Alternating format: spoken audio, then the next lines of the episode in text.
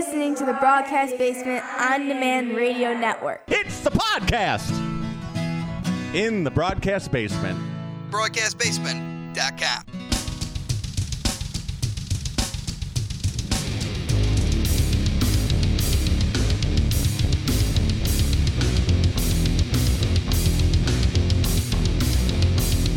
Coming to you from the Windy City Slam Studios in the southwest suburbs of Chicago, this is Windy City Slam Podcast. Welcome on in, everyone. Mike Pankow here, the founder and editor of WindyCitySlam.com and the host of Windy City Slam Podcast. Welcome on in to episode number 193. There's lots of local wrestling to talk about, including Shelly the Bombshell Benson winning her third championship with perhaps her biggest victory to date.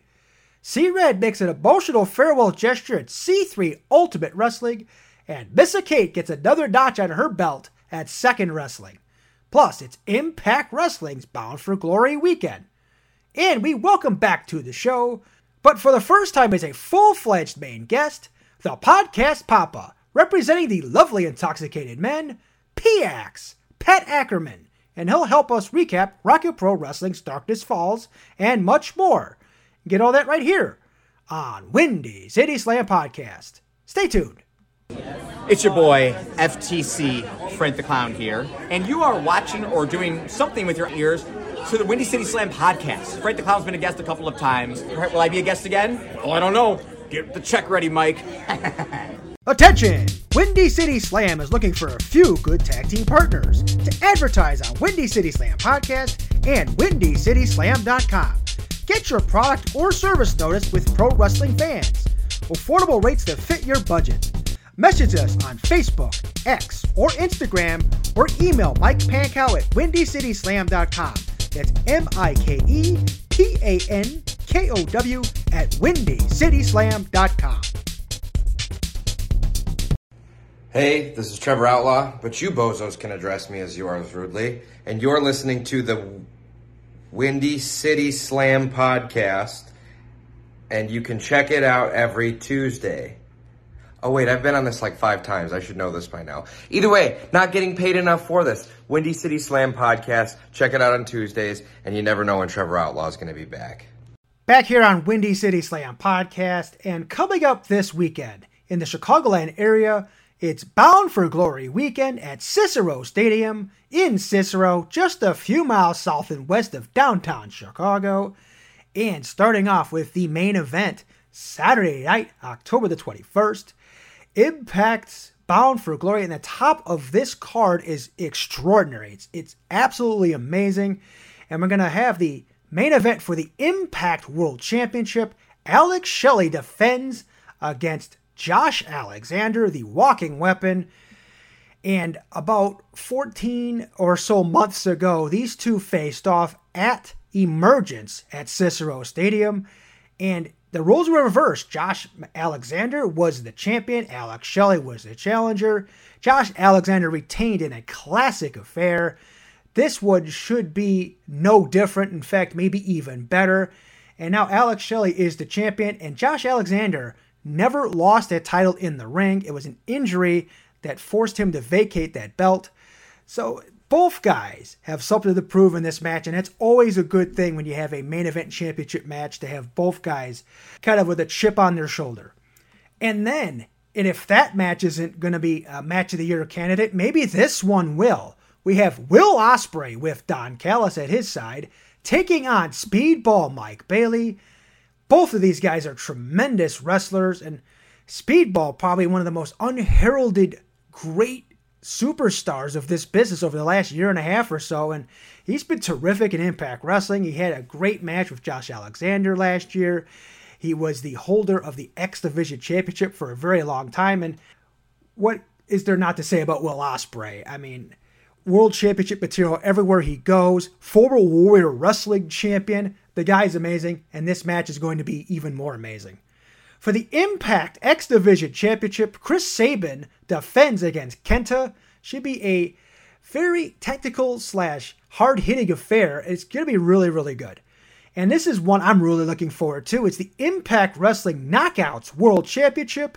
Trinity defends the title against Mickie James, and I mentioned briefly last week Chicago very friendly to Mickie James as she did win the WWE Women's Championship at WrestleMania 22 at Allstate Arena back in 2006 when she defeated Trish Stratus.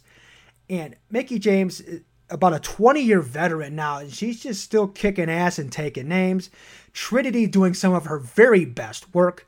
This should be a terrific matchup, and I would not be surprised to see Chicago pulling for Mickie James once again. And then there's the Call Your Shot Gauntlet, a 20 person intergender gauntlet battle royal. The winner receives a trophy and a contract they can invoke anytime within one year for a championship match of his or her choosing. Always something cool coming out of this match, and get a couple of former Windy City Slam podcast guests participating in this one, including Dirty Dango and Eric Young. And then for the Impact World Tag Team Championship, the Rascals, Trey Miguel and Zachary Wentz, defend against Ace Austin and Chris Bey.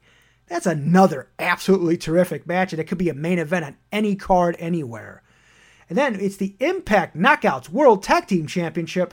MK Ultra of Killer Kelly and Masha Slamovich, who's also the AAW Women's Champion, defend against the team of Deonna Purrazzo and Tasha Steelz.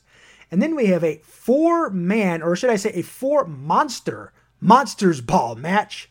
PCO against Rhino, against Steve Maclin, against Moose. Impact's really bringing the heat to Chicago for Bound for Glory. There should be a few tickets left, so don't miss out on Impact Wrestling's biggest event of the year, Bound for Glory at Cicero Stadium in Cicero, Saturday night, October the 21st. But if you thought that was all that was happening this weekend for Impact Wrestling, you're wrong. Sunday, there will also be a Lucha Libre celebration as part of Bound for Glory Fallout. Sunday, October the 22nd, you're going to see lucha legends such as Konnan, Juventud Guerrera, Chicago's own Samurai del Sol, Black Taurus, and Laredo Kid.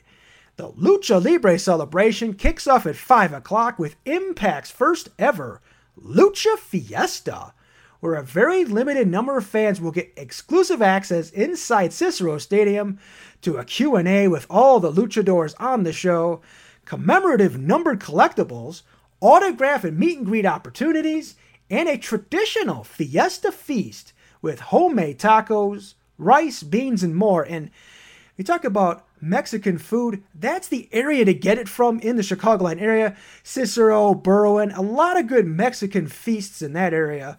And this Lucha Fiesta is $100, and tickets are on sale right now at shopimpact.com. Should be a fun weekend for Impact Wrestling. And thanks to Ross Foreman for always keeping me in the know with Impact Wrestling and arranging some of the great interviews we've had over the years with Impact talent. All right, local wrestling, we had a ton of news to report on this past weekend. Friday night, October the 13th, Chicago Style Wrestling presents Demon Night at the American Legion in Franklin Park. And these results, courtesy of Sean Lennon of PWE Report. And there's also some videos out there too, roaming around of some of these great matches. And for your CSW Women's Championship, Shelly the Bombshell Benson pinned Sierra to win the championship after an unprettier. And this was the main event, and the reaction to this was absolutely amazing. Shelly now has three championships, including CSW, Fusion, and the Zawa Empress title. And the, the people rushing the ring to celebrate, even Vic Capri doing a little bit of a milkshake in the ring was hilarious. And congratulations to Shelly Benson. And within two years, she has become a main event player in Chicagoland professional wrestling. Congratulations once again to Shelly. Also on this show for the CSW Championship, Conan Lycan defeats Mecha Wolf after a 450 splash. In the mixed tag team match, we had Joey Jet Avalon and Missa Kate defeating the Devils team of Gangrel and Heather Reckless.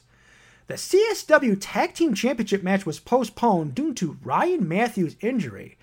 Instead, we had Marco Anthony and Sean Mulligan defeating Big Mood of Mateo Valentine and Jack Moody.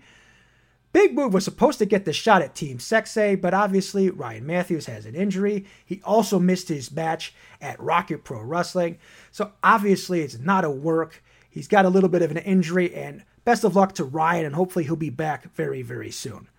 And then we have a four way elimination match for the number one contendership to the CSW Championship. And the interesting wrinkle is this we have the champion Conan Lycan, who is part of the Hatekeepers, and all four men in this match are Hatekeepers. And in this match, the winner ended up being Shane Hollister as he defeated Solomon Tupu, aka Uncle T, Jay Marston, and Shane Boucher. A scramble match saw superstar Steve Boz defeat Marshe Rockett, Cody James, Adam Stallion, Jax Johnson, and Eric Schultz to win a spot in the Ring of Destiny match next month. And then we had Rafael Quintero kind of continue his momentum, his big role, as he defeats JJ Garrett. And in a women's match, we had Maggie Lee defeating Amina Belmont.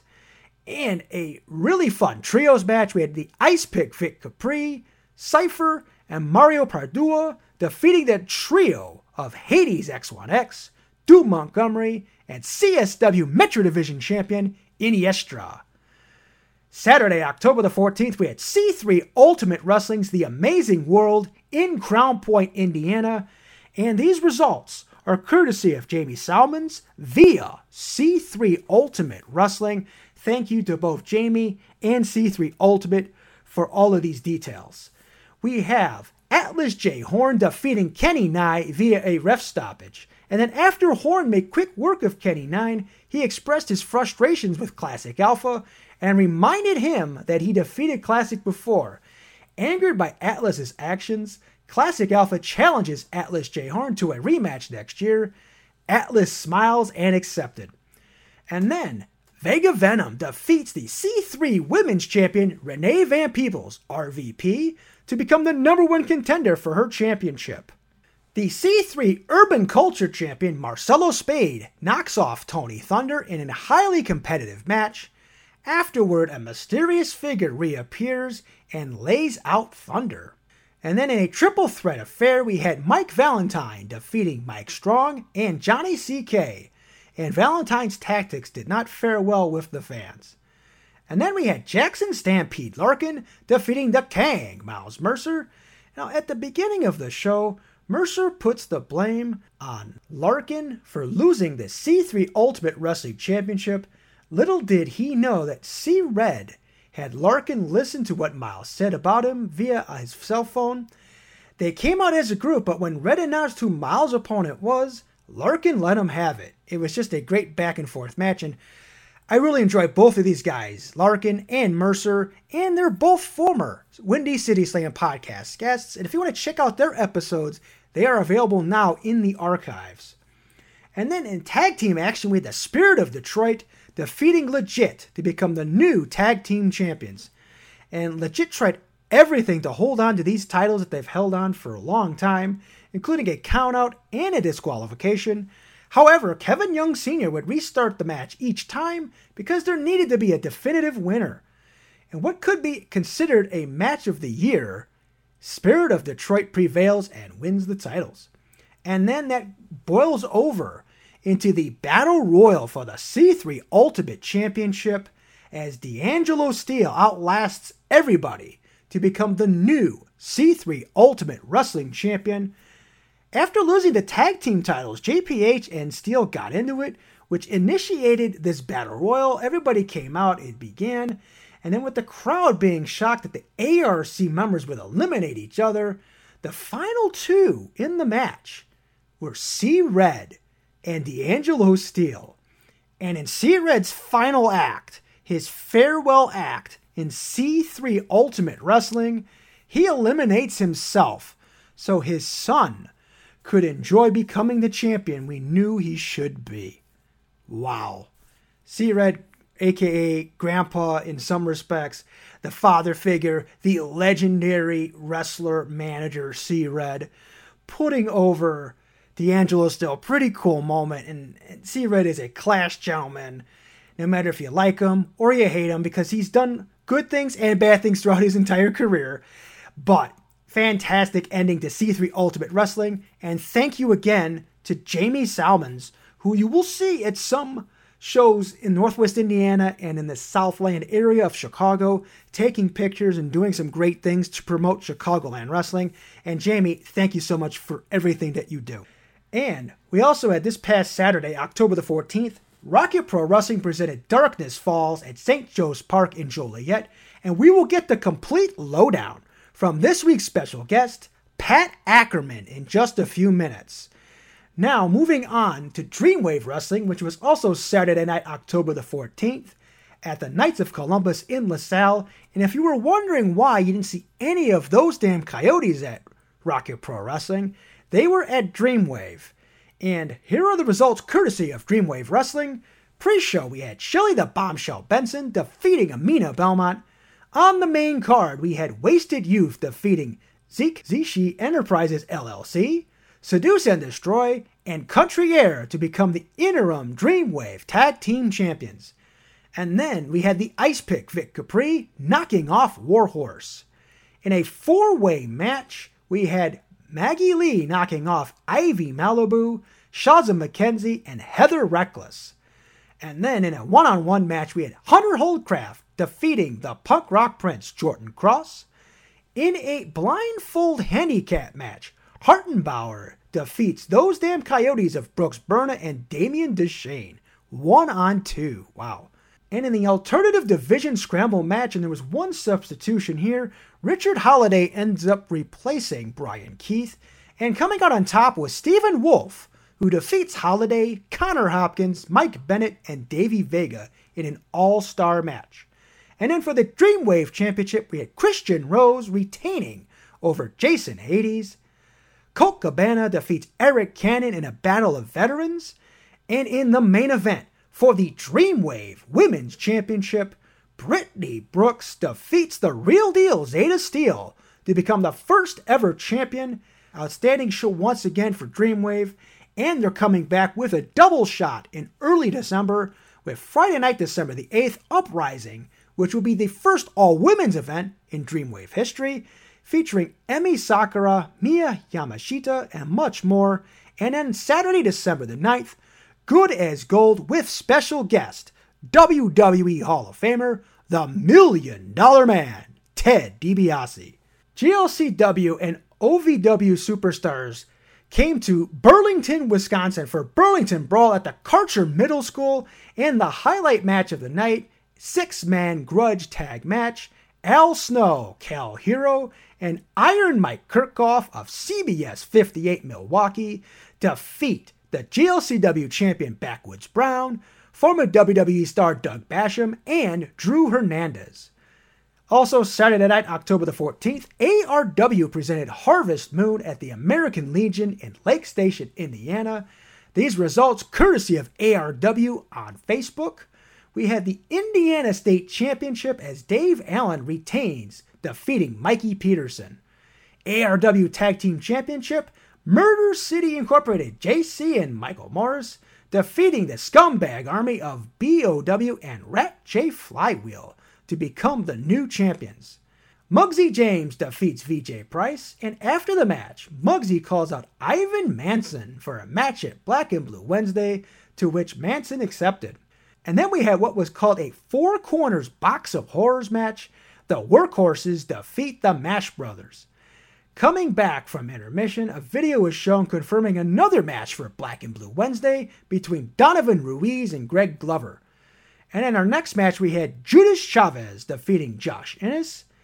Joey Boom Boom intervened in a post match attack by Judas, leading to a match being made between Judas and Boom Boom for Black and Blue Wednesday.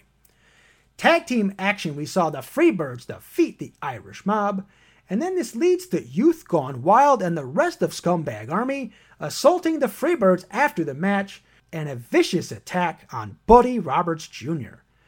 For the number one contender for the ARW Heavyweight Championship, the sharpshooter James Creed defeats Nick Diamond. And in your main event, the ARW Heavyweight Championship, JPH retains over Joshua Moon. After the match, Creed confronts JPH to make their match at Black and Blue Wednesday, and it will be a 30 man Iron Man match. And the never ending rivalry between JPH and James Creed will continue the night before Thanksgiving, the biggest show of the year, Black and Blue Wednesday, at ARW on November the 22nd. My name is Storm Grayson. I'm your freelance wrestling world champion, and you're listening to the Windy City Slam podcast. Moving on to the highlights from the rest of the weekend, Sunday, October the 15th, Golly Mania in Waukegan. Big John Crowley, a two time former Windy City Slam podcast guest, defeats Dreambreaker Aaron Stone to win the Golly Discovery Championship and end Stone's long reign as Discovery Champion. And that reign included some impressive matches for Stone, and it finally comes to an end. My hat goes off to Aaron Stone for defending that title as well as the Rocket Pro Championship. The, the guy's really, really good. And I like I love Crowley too. He's an awesome guy. And also Sunday, October the 15th, Second Wrestling presented Technicolor Dream Wars at the Marvelous Sanctuary Studio in Wheeling. A couple of highlights from that show. The Second Wrestling Championship, Missa Kate knocks off Eric Cannon to win the Second Wrestling Championship. Congratulations to Missa Kate on another notch in her belt, this time at Second Wrestling. And then for the Maxwell Street Heritage Championship, and I may have aired last week in saying who was the champion coming in, and I should be slapping myself, but Beyond Alpha, Ezio Orlandi retains the title over Jackson Stampede Larkin, and poor Jason Midas was ejected during the match. And I feel bad for Jason because deep down I know he's a good dude, even though he's a little unsavory at second wrestling. All right, coming up this weekend, we're going to run it down real quick. We have Thursday night, October the 19th. Brew City Wrestling presents a free show at the UWM Student Union in Milwaukee. Friday night, October the 20th, ICW Milwaukee presents Treehouse of Insanity at the Bar in West Allis. Saturday, October the 21st, Janesville Wrestling Alliance presents Super Pro Wrestling 18 at the Stock Pavilion in Janesville. And Saturday night, October the 21st, we have Southland Championship Wrestling Hallowmania at the Steam Hollow Brewing Company, and they're going to be doing a tournament for the newly created Steam Hollow Championship. And also Saturday night, October the 21st, WCPW presents Love Runs Out at the Sycamore Park District in Sycamore. Expect to see former Windy City Slam podcast guest Gavin Alexander. All right, in mere moments, we're going to talk Rocket Pro Wrestling and so much more with the podcast papa, P-Ax, Pat Ackerman. Stay tuned. Want to get more customers for your business?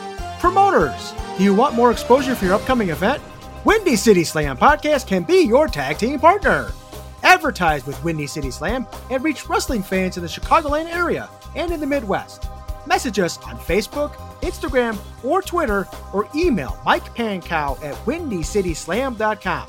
That's M I K E P A N K O W at windycityslam.com.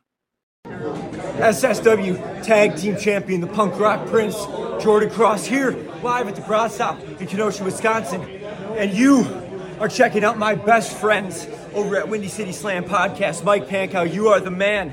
Make sure to subscribe, like, follow, share, and everything else. And you can follow me at The Jordan Cross. I am the Punk Rock Prince.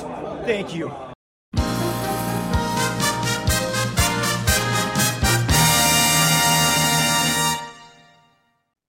Right, back here on Windy City Slam podcast, and we welcome back to the show for the first time as a full fledged main guest, the podcast Papa representing the lovely intoxicated men, P-Ax, Pat Ackerman, and he's going to help us recap Rocket Pro Wrestling, Darkness Falls, and so much more. So, Pat, how you doing? I'm good. My voice is a little hoarse from the show yesterday, still yelling at the idols. We'll get into that. Uh, but other than that, I am good. How are you? I'm doing great. And we will definitely get into your little confrontation, little tete a tete with the world famous fabulous idols in a little bit. But we want to talk about the entire Rocket Pro Wrestling Darkness Falls card this past Saturday night, October the 14th, St. Joe's Park in Joliet. Another full house SRO signs went out as the crowd was filling in, and it was another great show. So, Pat, why don't you walk us through? Sure. So, the beginning of the show, Maximus Orion came out to address his match last month with Rion and the uh, undeniable interfering in the form of the Ryan Matthews, costing him hit the intercounty championship opportunity that he was presented with. Max called him out to the ring to ask him why he decided to intervene. Ryan came out. He didn't really, he kind of danced around it a little bit, but said that Maximus Orion was an Undertaker knockoff. And explanation came after one of Maximus Orion's Fortnite streams. So if you're familiar, Maximus Orion runs the Sling Blade channel on Twitch, Mhm. where he regularly plays Fortnite every week and does have tend to have Rocket Pro Wrestling personalities on there. I've been on there myself.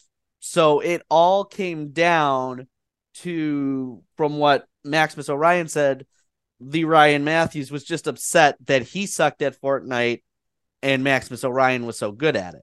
There was a sucks at Fortnite chant that started at the hairless cat as Maximus Orion called the Ryan Matthews. And Maximus decided to start going after him, but was stopped by general manager Damian Saint. Now, Saint decided that he was, well, you're ready to fight, so let's bring out Damian Gray. So, of course, I went back to ringside to uh, see if he would sign my yearbook, which was then shut in my face, hit the side of my cheek. So, Damian Gray already coming out of the gate being a jerk. But, you know, an Idols match, they cannot win a match clean to save their lives. So, they were trying every trick in the book to try to get Maximus Orion to lose, but Maximus Orion wasn't having it. But then unexpectedly, a familiar gong rang out at St. Joe's Park, and it was The Undertaker's music. However, The Undertaker did not come out. It was a person dressed as The Undertaker, but it turned out it was Eric Schultz of The Undeniable who distracted Maximus Orion, allowing Damian Gray to have a roll up victory. Next, we had a Rocket Pro Wrestling Rocket to the Top briefcase qualifying match with Skylar Reed, the debuting Flower Child Theo Strong, Eric Schultz, and rock star Johnny Nye. J Beck, the paycheck came out with the undeniable and again tried to get the crowd to pledge their allegiance to general manager Damian Saint, saying even he loves you. If you remember last year at Darkness Falls, the Kings of Six in Skylar Reed and Devin August wound up having Michael Myers turn on them in the middle of their match. And as Skylar Reed was starting to get the advantage, Michael Myers came out again to go and chased Skylar Reed out of the building. Eventually, he was able to come back in, but still chased him out. And security wouldn't help him at all. But in the end, Eric Schultz won the match and will advance to the Rocket to the Top briefcase ladder match. And there was a little bit of dissension between Skylar and J Beck the Paycheck, as Skylar is an undeniable member. Mm-hmm. Next, we had the Chicago Bear Hug, Steve Michaels versus the Space Cowboy, Stacy Alexander. It was a real back and forth match, and Damian Saint came out to try to get help Steve get the advantage back, which was ultimately successful. And Steve Michaels defeated Stacy Alexander after Stacy Alexander passed out to the bear hug. Big boy. He is a behemoth of a man. I don't want to. I don't want to hug from Steve Michaels. I, I, I'd probably pass out within like five seconds. Yeah, Easy. especially since he's part of the undeniable now and he has his uh, rage about him since he's part of that group. I mean, that the bear hug I can only imagine has gotten even tighter and stiffer since then. Absolutely. But next we had for the RPW Inter County Championship number one contenders match, we had three debuts. We had Bugs Moran, Jesus DeSafio, and Joseph Von Jaeger versus Kevin Cade, who came out with who I'm going to call Joey Butthead, but you might know him as Joey Roth. and there was notably throughout the match a lot of tension between Kevin Cade and the LIM. We started chanting a lot of stuff at them, and there were points where Joey Roth was starting to get really preoccupied. And I did notice there were points where he would just look between the ring ropes right at me. And I just stared back and thought of a clever one liner. And then he'd walk away and then realize that, oh, Kevin Cade's, you know, he's hung up in, in something. I better go distract him or cheat to win. You know, the entire time that was going on. But at one point, I did notice that he kind of had this idea on his face and a grin like crawled across his face like you know that scene in the Grinch it was a mm-hmm. very devilish and concerning grin that's for sure Joseph von Jaeger did win the match and is number one contender had a very good showing though Rion Skills, the intercounty champion, was at commentary in this match with Steve and C Red, my all three of the five of the Power Hour. But after the match, came out from commentary to greet Joseph Von Jaeger and congratulate him on his win. Let him hold the title. Looked like he was giving up the title to him for a second, and then kicked him in the nuts. Rion, it's it's just the side of Rion we haven't seen in a long time. Yeah, he's just downright mean now. I don't know what happened to that guy. I mean, again, I think with what I can recall, he's trying to bring light to certain weird things that have been going on in Rocket Pro. It's a definitely unorthodox way to do it, but it seems like he has a plan. But as that was all going on, it was also notable that Joey Roth and Kevin Cade were consulting at ringside and then seemed to have pointed at the LIM section. oh. And then at commentary. Kevin Cade looked at the LIM section and did the slitting the throat with the thumb gesture, which I'm like, what does that mean? But in any case, Rion welcomed Joseph Von Jaeger to Rocket Pro Wrestling. After intermission, there was a video that was shown after last month's tag team title match, and TDC was arguing backstage about Christian Rose getting overly involved in their match and distracting them and costing them the title. And Christian was just claiming he was trying to help. But then Damien Deshane asked Christian Rose for a submission match, and that match has been made for Harvest Havoc. Next, we had a the final Rocket to the Top ladder match between Devin August, Koa Laxamana, Sam Knight, and Shogun Chris Logan. Michael Myers came out again to go after Skyler as the undeniable was trying to get an advantage again at ringside. Well, police gave Michael Myers some lays as well. That's very awfully nice of her. It was very nice. It was very nice. And Shogun got a beer as well.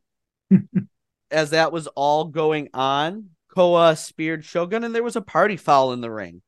Now, Devin August went on to the Rocket to the Top ladder match. So, the Rocket to the Top ladder match, which is the main event of next month's show, will be Gunner Brave, Eric Schultz, and Devin August. And one of those men will have a contract that will guarantee them an opportunity for the RPW championship. I'm going to go out on a limb right now, and I've been saying this for a while, ever since I knew Gunner was in the first qualifier last month. Mm-hmm. I'm riding with Gunner. Gunner got in, he qualified. I think Gunner ends up winning this rocket to the top briefcase and eventually going up against Aaron Stone down the line. That's my prediction. I'm laying it on the line. I mean, for me, I think the thing with that is like normally in a normal situation, my gut would say Gunner Brave, but there is an incredible X factor in the undeniable. Absolutely. Their numbers are growing. I mean, they've added the Chicago Bear Hug back in April. Davison Sarai is now with them. Yep. J Beck seems to have this weird cultish relationship with Damien Saint. He started drinking the Kool Aid or eating the Thin Mints, whatever way you want to call it. But it is the numbers game going to overwhelm Gunner Brave. That And is that's- a factor. Yep. That that's going to be a real, real factor in that match. Absolutely. I, I see what you're saying there, but I'm still going to stick to my gut and go Gunner Brave. Now, speaking of Gunner Brave, he had his match with Ezio Orlandi next. Oh, yeah. I'm looking And- forward to that one. Absolutely. and Gunner came to the ring with it. It seemed I think believe he came to the ring with an ice cream bar, but it, in any case, he had an ice cream bar and was eating the ice cream bar, wrestling pretty much one handed while eating an ice cream sandwich. That's impressive, especially It- considering Ezio is a strong, buff dude. And yeah, I mean, there it was kind of like he was very shocked by all the stuff Gunner could do while wrestling one handed while eating an ice cream sandwich. It kind of threw him off his game a little bit, but it was very competitive. I mean, the power of Ezio Orlandi did come into play, but at the end of the day, Gunner was able to pull out the victory. And now we get to what happened between myself and Grandpa C Red Oh, boy. and the world famous fabulous Buttheads. So Damian Gray and Joey Roth came out after Gunner's match and claimed that I had been following him around, even though generally I'm just following Rocket Pro Wrestling as a fan, going to different events that they're sponsoring in the community. AEW meet and greets, like movie, like we went to a movie theater. Damian Gray happened to be there. Mhm. There was the car show a few weeks ago. I mean, I was the, again there to support Rocket Pro. Um, he just so happened to be there. Tony Gabagool, as you may have seen, brought his yearbook, as so some of you might know that are listening. Uh, Damian Gray, myself, Gabagool, and Double J all went to the same high school. So we were trying to get him to sign our yearbooks. I mean, so far we've been unsuccessful. Eventually, I think he'll do it. Maybe not. Maybe not. No, prob no, definitely not. Definitely not. uh, because I read the next part of my notes, and he said it's time for you to face the consequences of your action. And if you look at the video, I'm kind of like confused. Like, what is he talking about? And then all of a sudden, he grab he opens up the barricade, grabs me, throws me in the ring to Joey Roth, who started holding me down, got in my face. We were nose to nose as he was telling me how many people are going to get hurt till you knock it off, whatever that means. And then I looked over and I saw C Red thrown in the ring, beat down by Kevin Cade. Steve and Shelly were helpless, it seemed, because it seemed like Kevin Cade was trying to hold them off. Again, because I was in the ring, I couldn't really see anything. And because Joey was blocking my way, I didn't get a chance to see what was going on. So a lot of this is coming from my own perspective of in the moment. Mhm. I didn't know what was going on. I was screaming. I was telling them to let them let them go. A few SOB came came out of my mouth, I'm sure. I saw Shelly. I remember screaming for her to like help. And it just seemed like they were as they were beating down C Red, I had that feeling in me like I'm gonna be next. And I don't know what they're gonna do, but there was that part of me that's like, I am going to not be walking out of here on my own power. And there was like a real fear that set in. But thankfully, all of a sudden, like Joey lets me go. And I'm like, what is going on? And then I see rock star Johnny Nye, who had saved me and C Red from making a bad situation worse. So thankfully, Johnny Nye ran them off with a chair. They started yelling, and, and Johnny and I started going for to help C Red make sure he got out of the ring because he was in a bad way after that. It was very he was having a tough time getting out of the ring after that. Um, I mean, I was held down. I'm a I'm okay. My neck's a little sore. I will say that because Joey had me in a bit of a like a Nelson.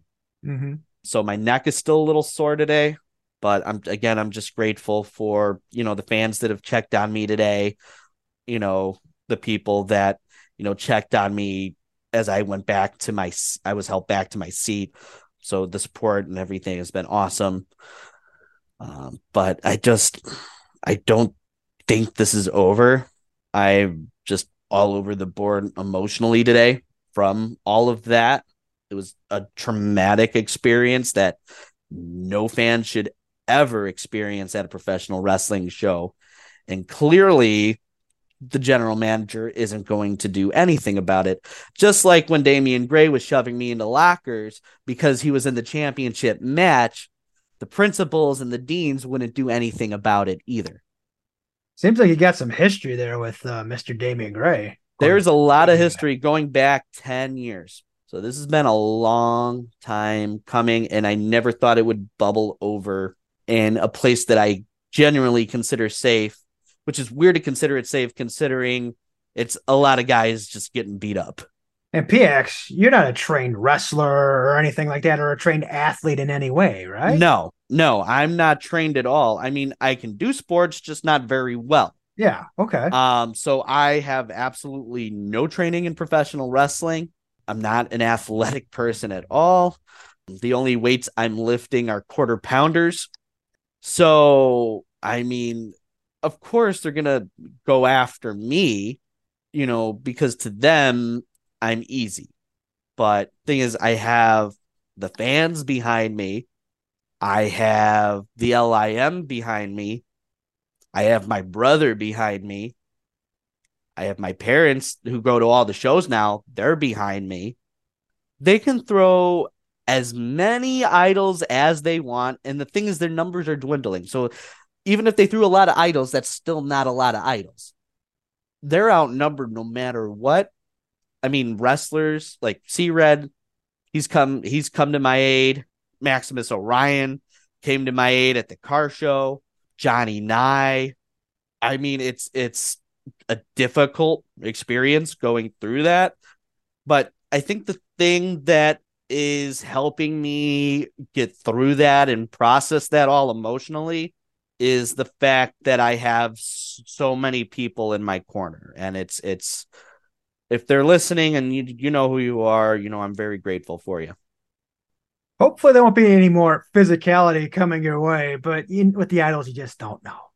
No, I mean, I'm I'm hoping not, but at the same time, I mean, especially if you watch our latest episode of the Lovely Intoxicated vlog, there was a bit of a confrontation after the show between uh, Double J, Danny, and myself, and Joey Roth, who I guess uh, the idolizers were right around the corner, ready to rub a little salt in the wound and was just kind of hiding out in a Winnie the Pooh costume at an opportune time. I mean, Winnie the Pooh costume with the idolizers, weird flex, but okay. But, you know, it's definitely not over, and the guys are pissed. All right, let's get on to that main event. That was after this, right? So that's so it was the build main event, but there's gonna be something else, which I'll talk about in a minute. There's a little Okay. bit of a, a surprise. So the next thing we had was for the Rocket Pro Wrestling Championship. It was the Perminator Sam Beal versus Aaron Stone, the RPW champion. There was a bag that was under ringside, and Sam Beal thought it was a thing of thumbtacks, but it turned out it was Halloween candy. Sam was slammed on the candy, and you know, this was a back and forth match, but Sam was slammed on the candy and was pinned on the candy, and Aaron Stone retains his Rocket Pro Wrestling Championship.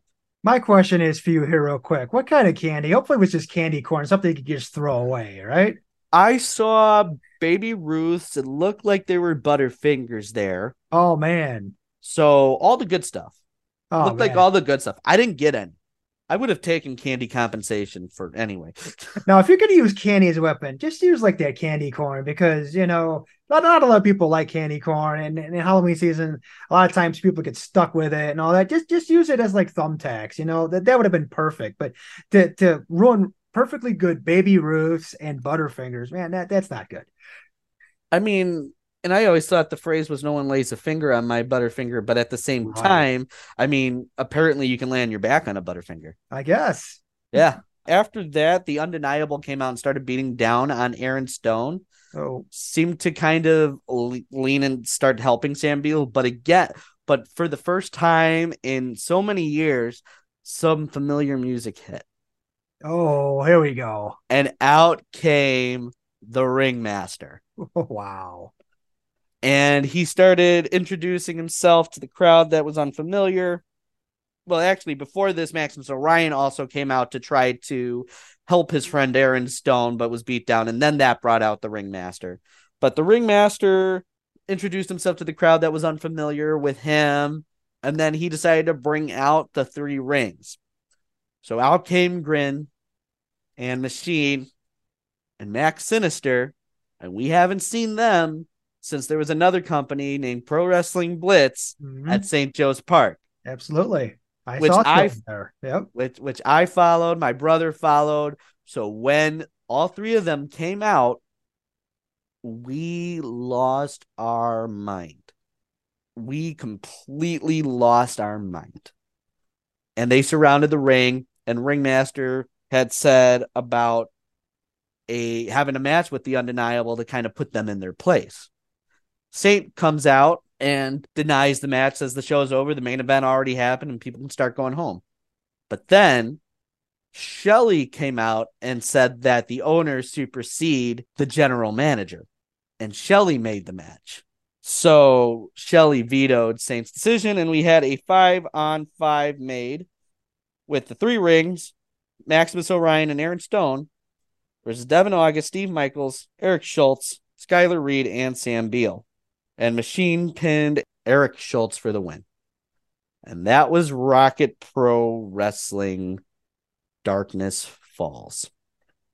Yeah, the three rings were kind of uh, making some veiled references to showing up, so I guess they did. That's pretty damn cool. Mm-hmm. And it was like, I mean, we've we've seen the posts, and it seemed like the Rocket Pro Wrestling page was hacked, and the the three rings were sending messages to us through there to say they're they're coming, and the anticipation was building. I mean, Rocket Pro fans and friends that I have there were starting to get excited, especially the ones that you know were there for Blitz.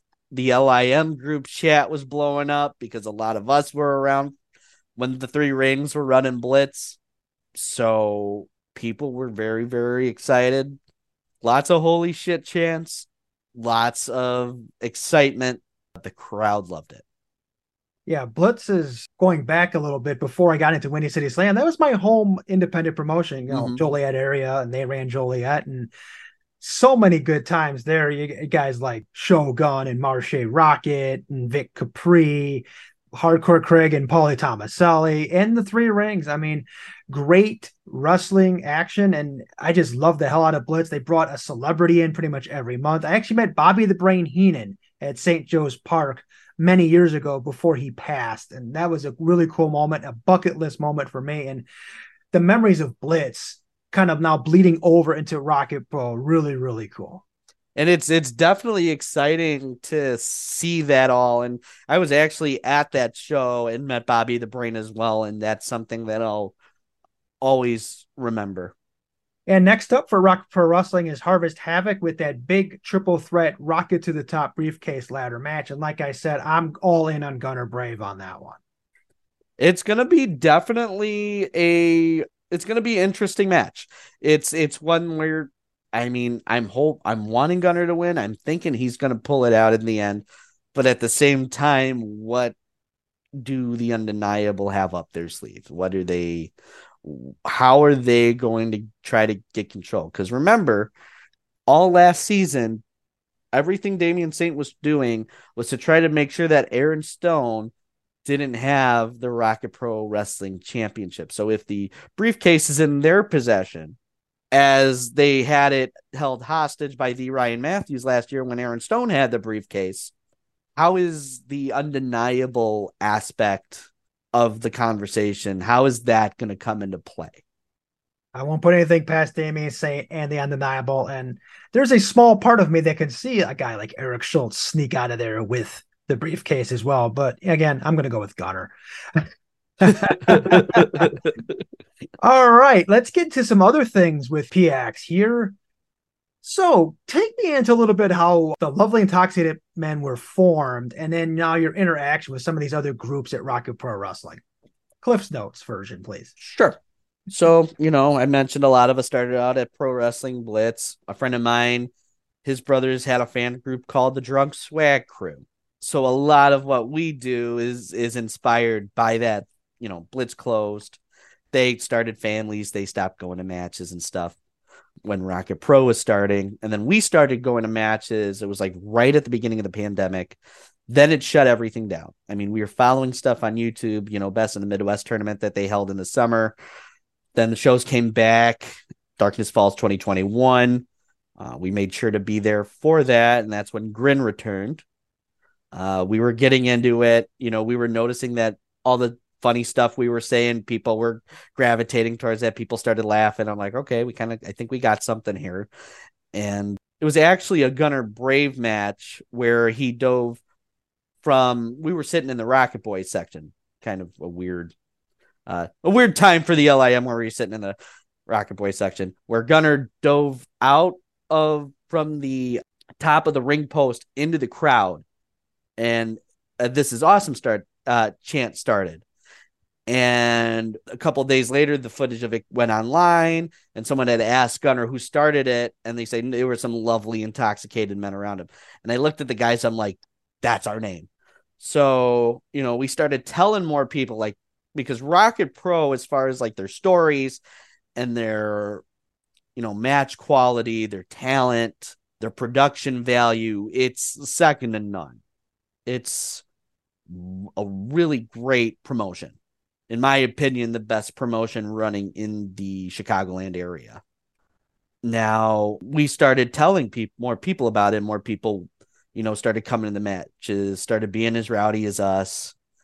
And then I get a call from uh, one Chet Gunderson, eh, who had said that with Joey and Brian of No Coast, having a falling out, he needed two guys to help bring stuff to the kids.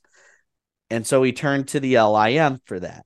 And of course, we took the opportunity to do so. And, you know, we started our fan page, you know, earlier on in that summer, and that started taking off around that time. We were posting, you know, funny content, making content, kind of talking about the matches. I think really the big thing is like we don't want to like make it about ourselves. That's the biggest thing. We have our characters and and stuff like that that we do, but it's it's supplemental because yeah. you know I think in my mind and talking to a couple others, like it within Rocket Pro, had said about coming up with characters and stuff and what are they like and all of this.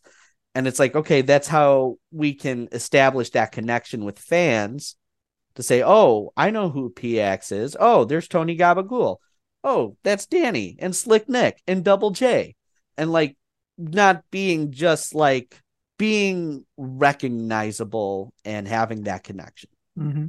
So, you know, we've had a great time. We were looking for Chet last year. We were able to find him, thankfully, and helped Rocket Pro get the ransom of Mountain Dew to get him back in the safe hands of the LIM and a little bit of comeuppance for Brian and Joey for kidnapping him in the first place. Started Let Steve Sit movement when Damien made Steve stand. That really took off and people got behind that because end of the day, we want Steve to sit. I mean, it's hard to do that job for three hours standing up. Your feet get tired. Mm-hmm. We wanted to do that to support him. Right now, we're doing something similar with Turtle because Turtle's been fired by Rocket Pro, and yeah. we felt it was unjust. So we have the Justice for Turtle movement going on right now. We're now going back and forth with the idols wherever that leads is remains a mystery. I'm I'm certain it's not over, and I'm certain there's still a lot of tension. There's definitely a lot of tension, but I mean, regardless, it has been the time of my life. I'm having the most fun that I've ever had in my entire life. So there's the Rocket Boys, and who you know use very colorful language sometimes, and then now you have the newest group, the Fabulous Idolizers, right? Yeah. So the Rocket Boys, that's the thing. One unique thing about Rocket Pro Wrestling is there are fan stables. There's the Rocket Boys who, you know, they came before us. We have to acknowledge that. And then we kind of came around. And then during fan access at Fall Brawl, girl named Nani decided to throw her hat in the rowdiest fan group ring and said that the fabulous idolizers were going to start taking over Rocket Pro Wrestling. She's definitely a character. I will say the content, I will give her this the content that she puts out is incredibly entertaining and she's very, very creative like White Girl Wasted supporting No Coast, I would say I think she's supporting the wrong group, but you know, to each their own. Mm-hmm. Everybody at the end of the day, we may have our different viewpoints on the wrestlers we like, we may have our different viewpoints on the wrestlers we don't like.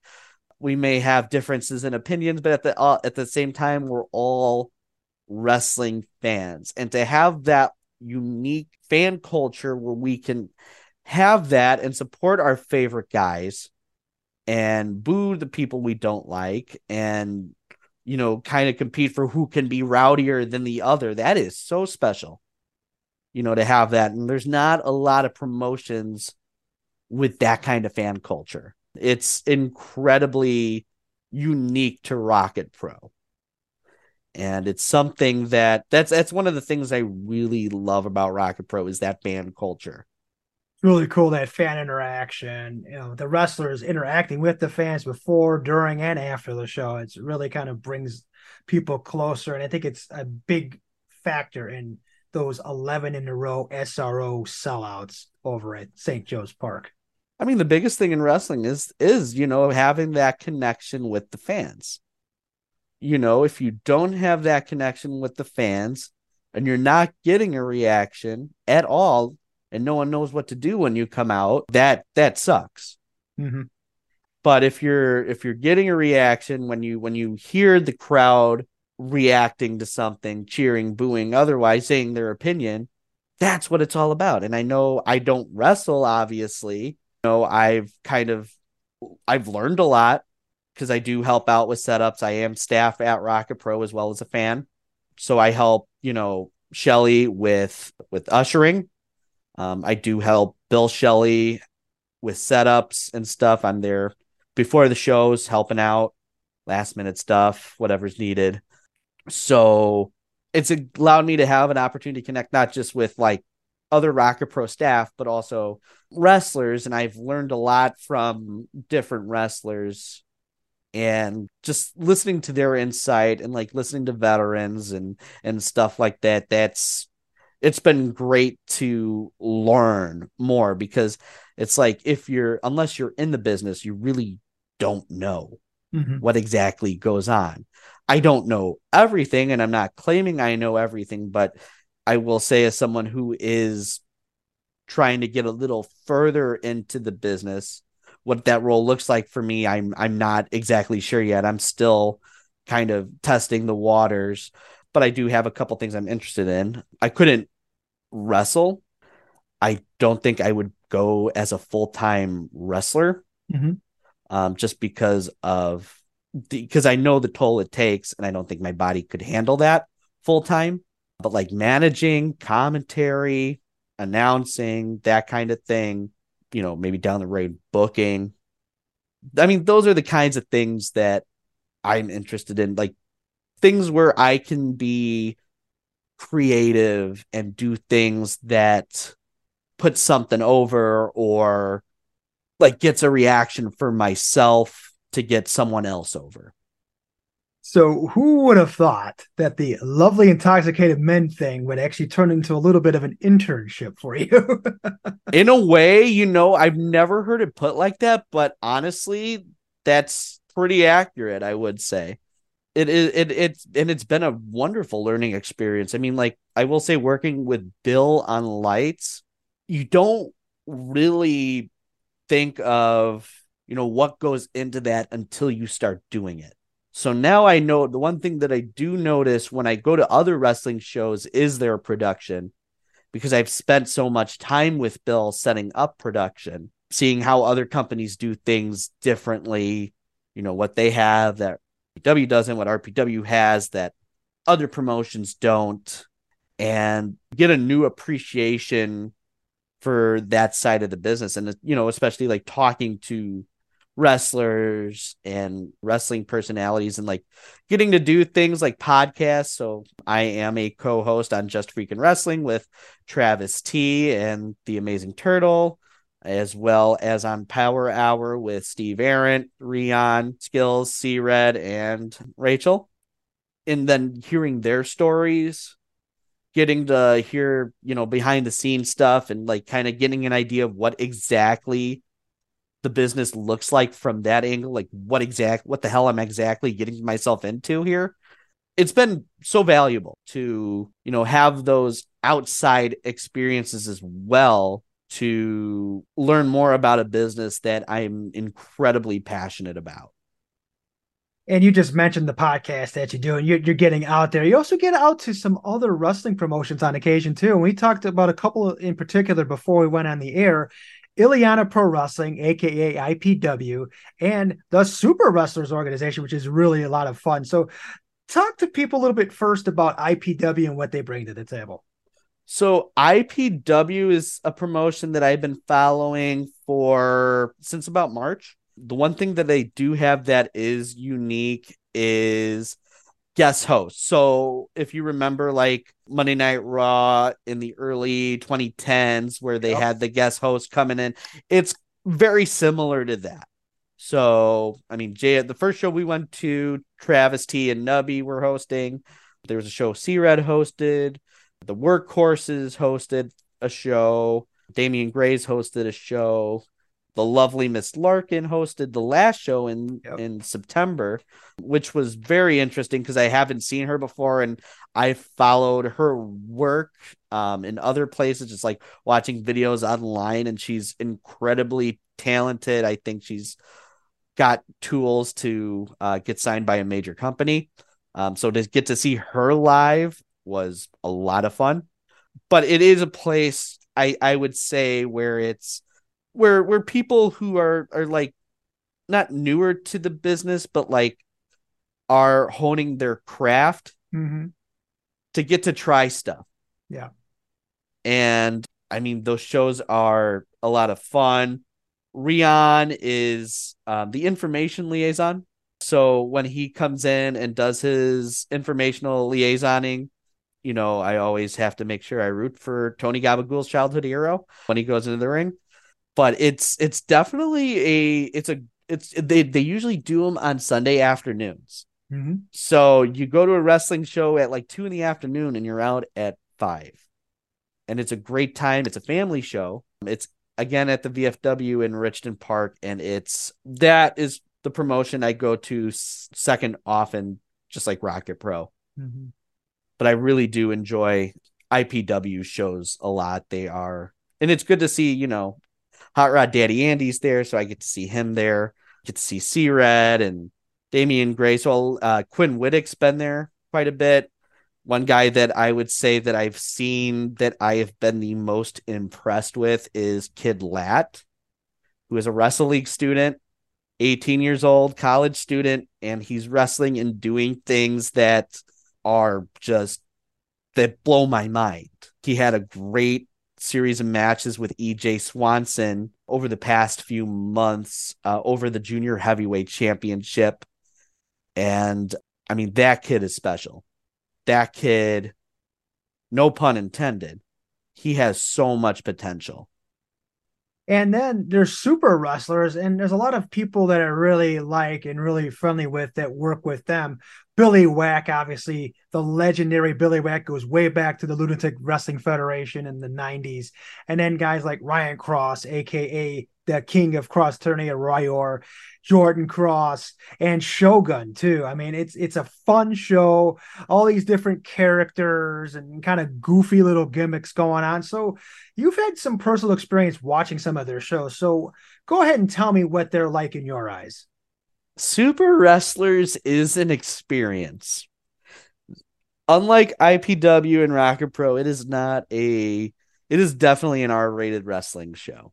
I mean, there was a dildo involved in one of the matches last time. Definitely uh, NSFK, but it's that is that I've gone to both of the shows that Billy Wack has done there and seeing a lot of those guys wrestle and all these different characters that you know you've never seen before. You don't see them anywhere else but super wrestlers doing just the most insane stuff. It's incredibly entertaining. It's just like I mean, there was a porch pirate, a guy that steals stuff from porches. There's a a moose with uh, alopecia, as Hot Rod Daddy Andy pointed out in the audience. um, there is, I mean, there's Shogun with his the mysterious uh, issues that he's had with his hands. There's a robot referee you can't touch. There's a dog who sounds like the American Dream Dusty Rhodes. There's Ryor, who's now feuding with his brother Rydal. There is Nolan the effing wizard. And I mean, just the crazy things that you you see there that you don't see anywhere else. I mean, that's a show I can't wait to go to and I'm going to try to go to it in December because it, it's it's so much fun. Yeah, their next show is December the 10th at the Concord Music Hall in Chicago. That's going to be a lot of fun. All right. Well, we've been on for quite a while. We've been going at it. So I think we're going to start winding it down. And what I usually do at the very end is go ahead and let you promote your social media. If you have any merchandise or if that's a possibility at some point, and whatever upcoming event you're going to be at. So we don't have any merchandise, but there, there's, you know, we always are talking about it. But you know, I guess stay tuned. Yep. It could happen, but but it's something we always do talk about. But as far as following the lovely intoxicated men, you can follow us on our Facebook page. You can follow us at we underscore r underscore the underscore lim. We are on. I don't think we can call it Twitter anymore. I think it's called X now. We are mm-hmm. on X. We are on TikTok. We are pretty much everywhere. I we're on Threads. I think Threads is still a thing. It is. I I, I forget it's a thing every now and again. but most of our social media is we underscore r underscore the underscore lim. I mean, you can follow me on my Instagram at hey underscore it's px or Insta Pac-Man if you want to go inside the mind of uh, myself and figure out what the hell all the weird random pictures are about. If you want to have that side of it, you can you can go to that one. As far as shows, we'll be at Harvest Havoc. We'll be I'll be at IPW in the crowd, obviously, but you're definitely gonna want to make sure that you check out a lot of the local wrestling if you aren't already doing so. There are so much talent out there there's so many great minds out there for this business shaping this wrestling community and making it one of the best in the country. So like I can definitely attest to, you know, the talent of the wrestling students that I've seen, the students from other schools, the wrestlers, the veterans uh, that have been doing it forever. There is so much talent on this scene and you know to them for everything that they do for the business for the community for for the fans you know thank you because wrestling has been for me when i'm down that's been my escape from the real world where i don't have to be pat ackerman and i can be P-Ax for a few hours and enjoy myself and forget about what's going on and worrying about the rest of that stuff later. So thank you for all you do. Yeah, thank you so much for coming on Windy City Slam. So glad to have you on for a full fledged show this time. Not a problem. Thank you for having me.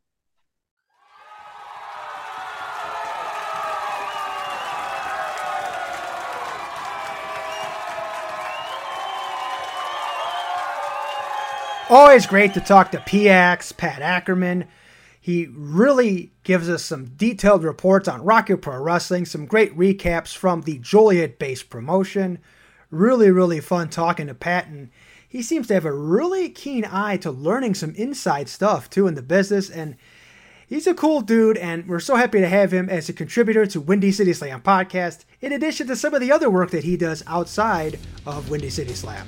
All right, next week we're going to recap local and national events and preview upcoming action from Freelance and AAW.